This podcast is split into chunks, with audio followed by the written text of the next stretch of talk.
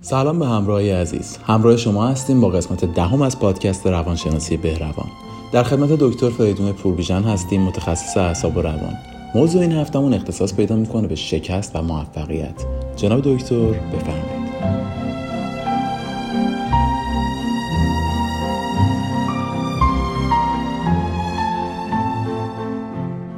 سلام. شکست و موفقیت دو روی یک سکن اگر ما بپذیریم که همه چیز در جامعه به شکل آماری پخش میشه.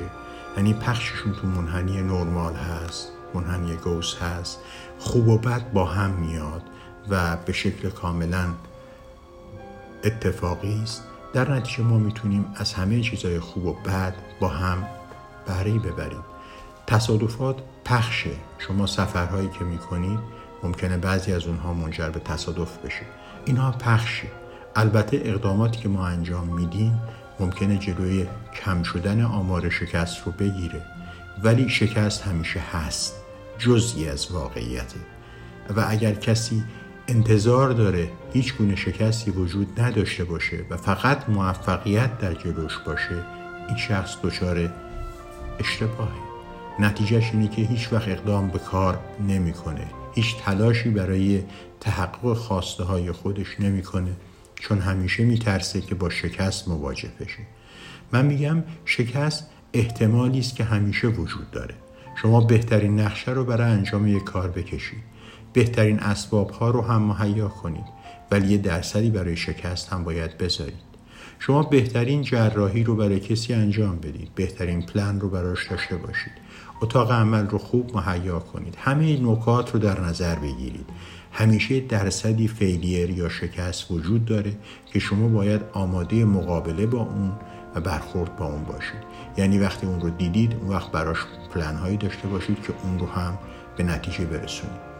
پس به نظر من چیزهای خوب توی دنیا برای آدم پیش میاد. چیزهای بد هم پیش میاد. موفقیت ها پیش میاد اگر ما تلاش کنیم و سعیمون رو بکنیم. ولی شکست ها هم علا رغم همه تلاش ها ممکنه توش باشه. اگر فقط ما بپذیریم که این پخش اینها پخش آماری است و به صورت اتفاقی در همه جا هست اون وقت همیشه آماده اون هستیم. البته شکست هایی هست که ناشی از کار خود ماست. کمکاری کردیم توی زمینه یا درست عمل نکردیم یا بعضی از فاکتورها رو در نظر نگرفتیم. اونها رو میشه با دقت بیشتر توجه بیشتر موارد رو به صفر رسوند. ولی درصدی شکست تصادفی وجود داره و این رو کار خاصی براش نمیشه کرد. باید منتظرش باشیم شاید این شکست علامت این باشه که اتفاق بعدی اتفاق خوبه که می‌خواد برای من پیش بیاد. اگه من این رو رد نکنم به اون نمی‌رسم. بنابراین شکست رو بد نبینید. شکست رو چیزی ببینید که خواهناخوا ممکنه پیش بیاد. البته همونطور که عرض کردم بعد از اینکه تمام فاکتورها در نظر گرفتید اقدامات اولیه رو کردید آنچه را که دستتون بر می اومد و لازم بود رو انجام دادید وقتی همه این کارها رو کردید یه درصدی هم برای شکست می‌ذارید.